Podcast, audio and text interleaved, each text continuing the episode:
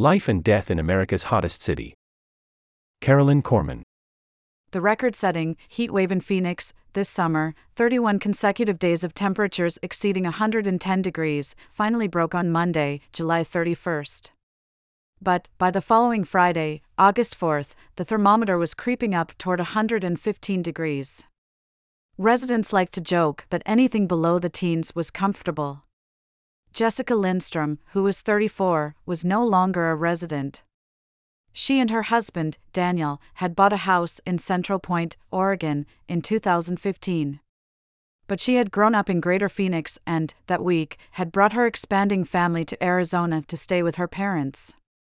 The next day, they were going to celebrate the baptism of their second oldest son in the chapel of the Church of Jesus Christ of Latter day Saints. Lindstrom was relieved to have her parents help.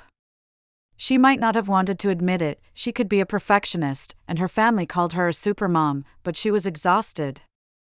In Oregon, not only was she raising four young sons, her oldest was just 10, but she was also a nurse, working night shifts at a hospital, in an inpatient rehab. In between, she ran the children's religious education program at her local church. Her husband worked full time as a pharmacist. So, that Friday morning, happy to be home, back in the desert, she decided to take some time for herself. At 8:30 a.m., while her parents watched the kids, she headed to the nearby Deem Hills Recreation Area, a small mountain scratched over by hiking trails. Deem Hills covers nearly a thousand acres of the Sonoran Desert and is known for its unique basalt volcanic rock formations. The rock holds the heat, meaning that the ambient temperature, what Lindstrom actually felt, could have been 10 degrees hotter than that day's high of 115. The longest trail, a circumference of the entire ridge, is just under 6 miles. Lindstrom had hiked these hills countless times. She loved the open sky, the desert colors, the towering saguaros, with their arms open wide. She loved the quiet and the sense of peace she felt, nestled in the tiny valleys, or when she stopped to take in the view, looking out over her hometown. One of the hike's orienting landmarks was the steeple of a Latter day Saints temple. Daniel, who is from California, often hiked with her there after they started dating, and he grew to love the hills, too. On a hike in 2012, he got down on one knee and, in the corniest possible way, as he described it to the family later, asked Lindstrom to marry him. Daniel, an elite runner, he was on the cross country team at the University of California, Riverside, and had completed several marathons, had gone running in Deem Hills earlier that morning. Lindstrom met him at the park before her run, and he continued to his in law's house. She left her phone in her car. Her long brown hair was pulled back in a ponytail, and she wore a black tank top, neon yellow shorts, and sneakers. Around 10 a.m., the family grew concerned that Lindstrom hadn't yet returned. Daniel and two of Lindstrom's brothers went to check on her. By 11:30, her father, David Adams, and her third brother had joined the search. Her mother called 911. A member of their church is a captain with the Phoenix Police. He quickly organized a search party with the fire department using helicopters, drones, and men on the ground. The police posted a missing person sign online and social media filled with calls for volunteers. Adams called his only daughter Peanut, but Lindstrom was a strong athlete, tough and persistent. It seemed unimaginable that she could have just vanished. Globally, about half a million people die from heat related causes every year, according to a 2021 study published in The Lancet Planetary Health. Across the U.S. each year, significantly more people die from heat than from any other weather related event, including hurricanes, tornadoes, floods, and even rip currents. Many of these deaths are concentrated in and around Phoenix. In 2022, there were 425 heat associated deaths in Maricopa County, a 25% increase from the previous year. The impacts of this year's heat wave are still being analyzed. But, for everyone who lived through it, this was a relentless 31 day emergency with no respite. We've hit these highs before, Nick Staab, the assistant medical director for Maricopa County's Department of Public Health, told me. But now, it's just not having a break. The human body needs an opportunity to cool down. People have inhabited and thrived in the Sonoran Desert for centuries. In 1050, the Sinagua, a name that came from the Spanish, meaning without water, made cliff dwellings in the Verde Valley, just 90 minutes north of central Phoenix. Their homes and structures were constructed with wood, stone, and mud and built into the walls of a limestone ravine extending through a system of caves, which tend to be cooler than the outside air in the summer. The ravine walls face south, meaning the dwellings would have stayed warm in the winter. In the 1970s, an Italian architect named Paolo Soleri built his own south facing labyrinthian cliff dwelling into the side of a mesa outside Phoenix, hoping to construct a new kind of ecologically and desert mindful city. Arcosanti, as he named it, still exists, with some 50 residents and tourists year round. But Soleri's vision seems as lost as that of the Sinagua. In the early 20th century, the invention of air conditioning allowed a city to grow rapidly in ways that no longer heated the desert heat. In recent decades, farm fields and open desert have been replaced by roads, parking lots, cars, strip malls, and endless subdivisions, leading to an urban heat island, which compounds the effects of the climate crisis. Maricopa County, which contains Phoenix and more than two dozen other cities, towns, and tribal communities, is now the fourth most populous county in the United States. Phoenix is the fifth largest city in the U.S. and the hottest large city, with an average summer temperature of 93.7 degrees, an average that has increased by 3.8 degrees since 1970. Nighttime summer temperatures, largely owing to urbanization, now average a low of 83 degrees, an increase of 5.4 degrees since 1970. Even the saguaro cacti, which are endemic to the Sonoran Desert, can't cool off enough at night. They have been dropping their arms and falling down. And, yet, people continue to flock to Maricopa County, the fastest growing county nationwide last year. People might dislike the summertime heat, but it's a small price to pay for the other eight gorgeous months of the year. The key, for the summer, is not to be here, a Phoenix firefighter and lifelong resident told me. People who can't afford to leave must adjust. Runners and cyclists invest in headlamps and glow in the dark gear. Construction workers start their days at 4 a.m., bringing in giant floodlights to work sites. Since pools get too hot for swimming, homeowners buy giant ice blocks for pool parties. Pedestrians carry parasols. Parking attendants sit outside next to swamp coolers. Restaurants and bars deploy fans and misters, shrouding their patios in a cool fog. In deep summer, even the misted patios are empty. One outdoor bartender told me that fans under the bar keep us alive, mildly. And tequila shots. The streets seem abandoned, save for the unhoused. People go from air conditioned houses to air conditioned cars to air conditioned offices, stores, schools, or camps. They get used to seeing their car dashboard thermometer read 120 if it's parked in the sun in the afternoon. They take care not to sear themselves when touching car door handles. I burned my leg on the side of a car door. Shade becomes sacred. It's kind of the opposite of how other areas hibernate, Sonia Singh, a spokeswoman for the Department of Public Health, told me. We go outside in the winter and come inside during the summer. Still, this summer, which included the hottest July ever recorded on the planet, has been different. Not only were the days scorching, but there was a stretch of 16 days when the nighttime low was 90 degrees or above, including one night when the low was 97 degrees. Summer is supposed to be monsoon season in Arizona, but by mid August, the Phoenix Sky Harbor International Airport hadn't recorded measurable rainfall in 147 days. Arizona's only burn center, situated in Phoenix, was full of patients who had fallen on the ground and burned their skin the Maricopa County Department of Emergency Management took to holding Fridays on Twitter, cooking various foods, cookies, pizzas, roasted red peppers, on dashboards to show how hot a car's interior can get, in a light-hearted effort to remind people to avoid the heaviest kind of risk, a calamity that continues to happen pets and children being left in hot cars the City of Phoenix established an Office of Heat Response and Mitigation, the country's first publicly funded city government office working on heat, in 2021, and appointed an energetic young scientist named David Hondula to run it. Miami and Los Angeles also have chief heat officers. We're writing a playbook for jobs that haven't existed before, and we're trying to do so as quickly as we can, Hondula told me. Obviously, what we've experienced this summer is not anything the region has experienced before. As temperatures increase worldwide, heat's invisible danger will threaten more and more people. By 2030, according to a new climate analysis from the Washington Post and the nonprofit Carbon Plan, 4 billion people will be exposed to at least a month of extreme heat.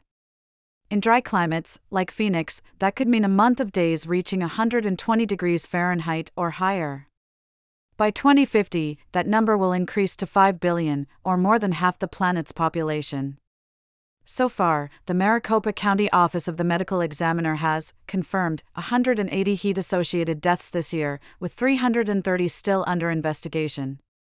Both numbers are much higher than those at the same time last year, despite a lag in the data, since it takes about six weeks for the OME to conclude a death investigation.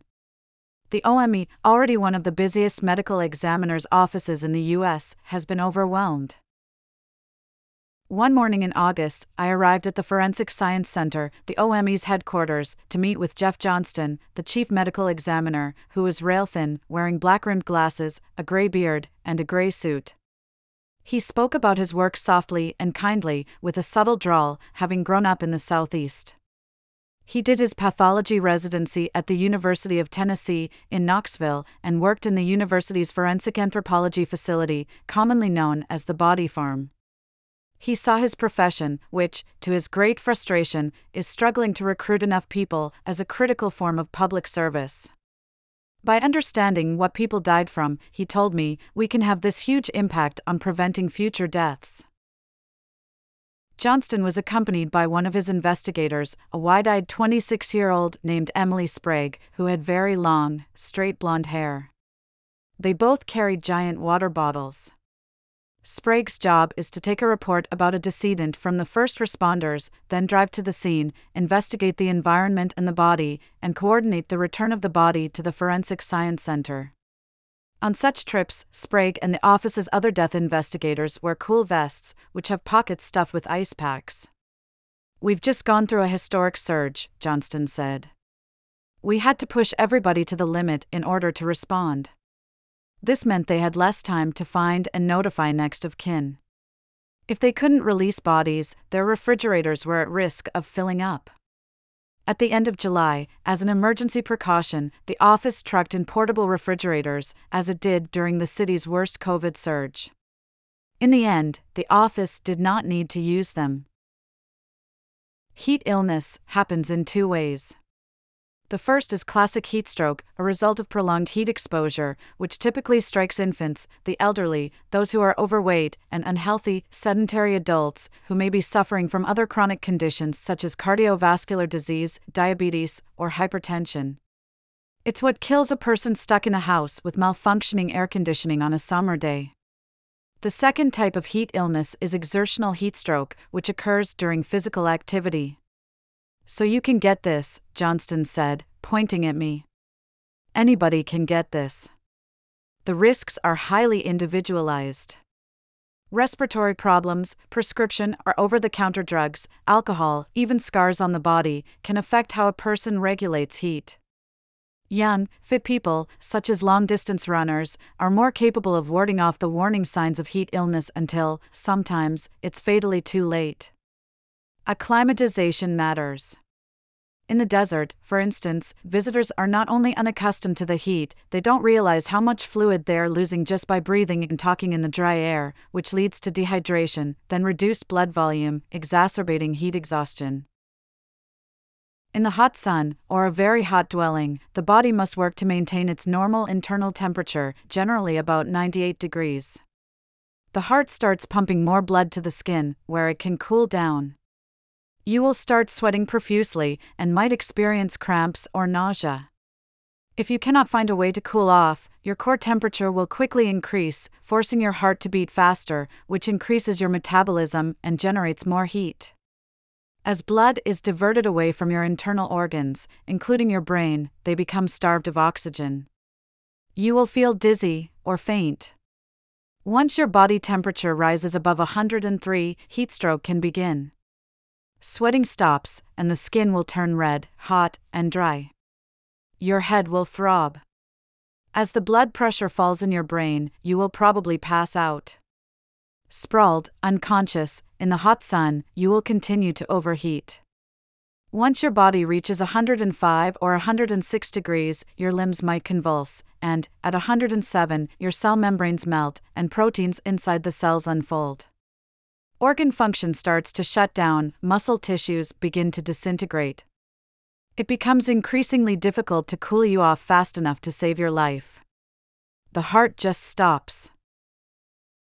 Still, for forensic pathologists, it can be difficult to identify heat as the primary cause of death.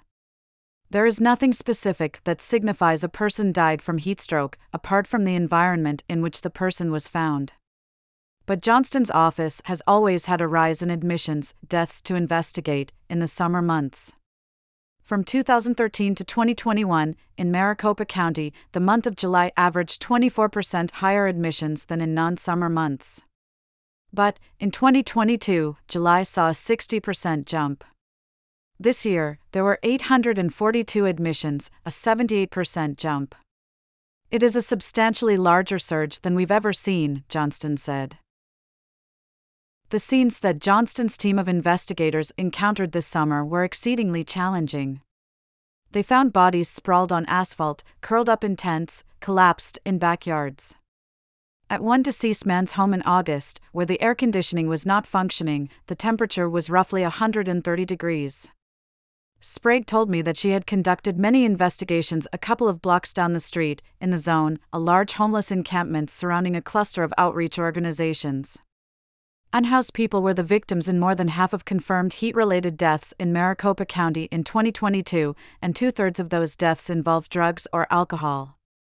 Sergio Armendariz, a case manager now working for a Christian nonprofit organization called the Phoenix Rescue Mission, told me that, during a half decade spent living on the streets, he started using heroin and smoking meth.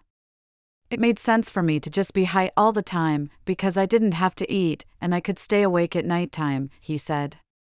So, eventually, I started slamming it into my veins, too. Meth allowed him to cope. You're numb to everything, I met Armendariz, a strong, smiling, relaxed man in his mid 30s, wearing a Diamondbacks cap backward, next to a dumpster, in a large church parking lot. He was overseeing a landscaping and street cleanup program that he started last year, specifically to give the unhoused a stepping stone toward housing and employment. That morning's group of workers had just arrived to empty a truck bed full of litter and brush. A few mornings each week, a Phoenix Rescue Mission van, well supplied with water and ice, picks up a group at 5 a.m. in order to beat the worst of the heat. The workers finished emptying the truck and walked over. A lot of the parks have turned their water off, a 64 year old woman named Jenny Gaudioso, who had long, wavy, gray brown hair, said. Her mouth was trembling. I live in front of QT, a tall, skinny young man named Alan Muskiewicz said, referring to QuikTrip, a gas station chain. It's close to water and stuff. They kick you out of the park. We're looked down on, Gaudioso said. But they have to remember they could be us.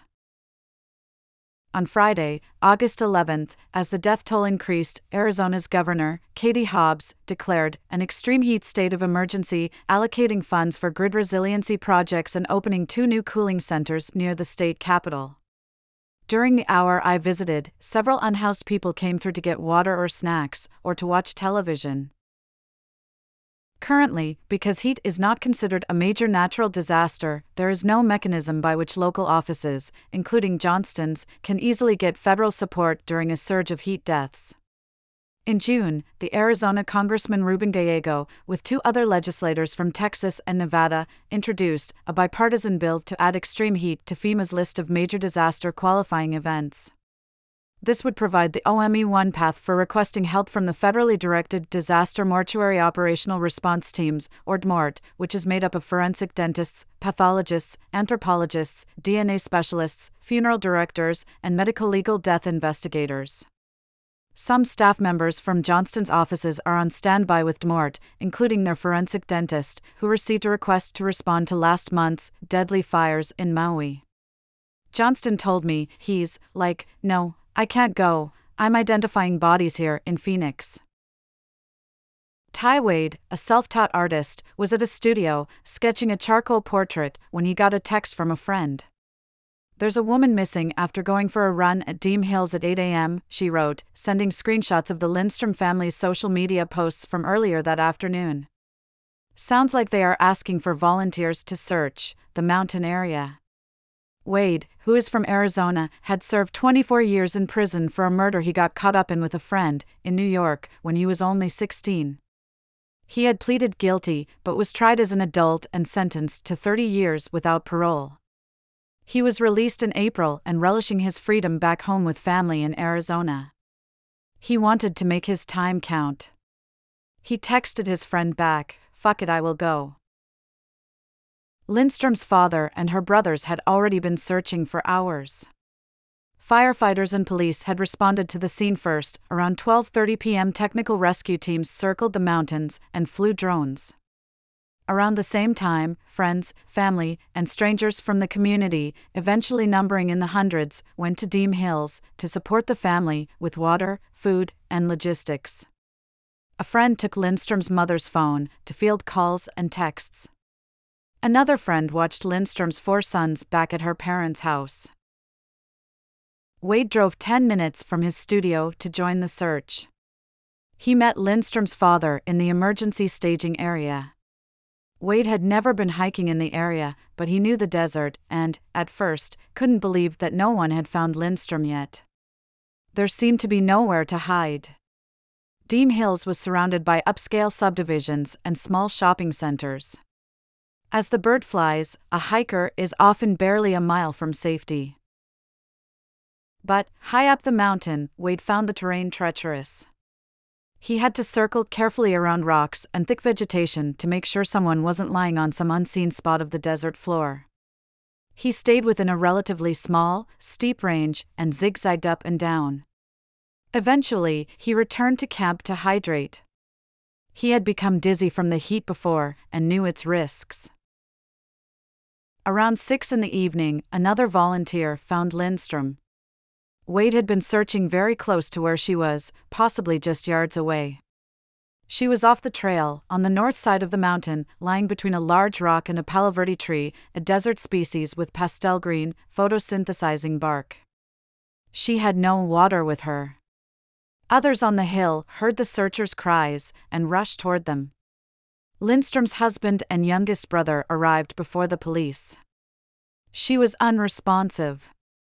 Emergency responders showed up and confirmed, with a heart monitor, that she was beyond resuscitative efforts. Lindstrom was pronounced dead at 7:14 p.m. The OME investigator arrived shortly thereafter to prepare a report of the scene. Captain Scott Douglas, of the Phoenix Fire Department, told reporters that her death was likely a consequence of heat exposure. Unfortunately, Mrs. Lindstrom was in town from Oregon, where it doesn't get this hot, Douglas said. Given the location and position of Lindstrom's body on the side of the mountain, there was concern that she had taken a fall. The OME report, which was finalized a little more than a week ago, confirmed that she had abrasions on her head, neck, torso, and limbs, and had dislocated her neck. She was dehydrated. The medical examiner determined that accidental blunt force trauma of the head and neck had caused the death. Environmental heat exposure was a contributory cause. While no one will ever know the exact order of events, it is highly likely that Lindstrom passed out from the heat, fell, and hit some rocks. Two weeks later, on a cloudy Saturday morning, Lindstrom's family held a funeral at the Church of Jesus Christ of Latter day Saints in Glendale. For the first time since June 13, the valley failed to reach a triple digit temperature. The meeting room where the funeral was held was connected to a gymnasium where the basketball hoop was raised to the ceiling. By 10 a.m., the entire space was filled with mourners. Two police officers stood in uniform at the back. Lindstrom's casket, covered with an enormous fan of colorful flowers, stood before a simple wood stage. I sat near Wade, who stood out among the gathered during the service. His shaved head, part of his face, and his arms were covered in tattoos, a way to practice his art, pass the time, and learn a new trade while in prison. I noticed him wiping away tears. After Lindstrom's service, the family went to the graveyard, and church members prepared the gym for a luncheon, setting up a buffet with roasted ham and salads, and placing a picture of Lindstrom, a plant, and some jelly beans on each table. Wade stood outside in the hall and spoke to another man who had searched the hills on August 4th. It was a brutal day, Wade said. He had wanted to help save Lindstrom's life. Down the hall, in the entrance lobby, among many photos of Lindstrom and her family, there was a large, framed, charcoal portrait of Lindstrom, which Wade had made for the family. This is part of my chance to give back, Wade told me. Prompted by his involvement in the search, he had joined the Red Cross. He will soon begin training sessions to become a member of their volunteer based disaster action team, and, through a separate organization, he is planning to partner with a search and rescue dog. Lindstrom's parents, David and Angela Adams, approached. We meet again, David said to Wade, shaking his hand with both of his own. I'm humbled, Wade started to say. Many people have made comments about it, David Adams said, referring to the charcoal portrait. Appreciate you. A few more condolences were exchanged. Most people don't pass in such a public way, David Adams told me. But, for some reason, Jessica did. We were on the mountain looking. We looked at all the trails. It wasn't until the community pulled together and the volunteers came, like Ty, looking for her. One of them found her. We're so grateful that they did. Diamond suit.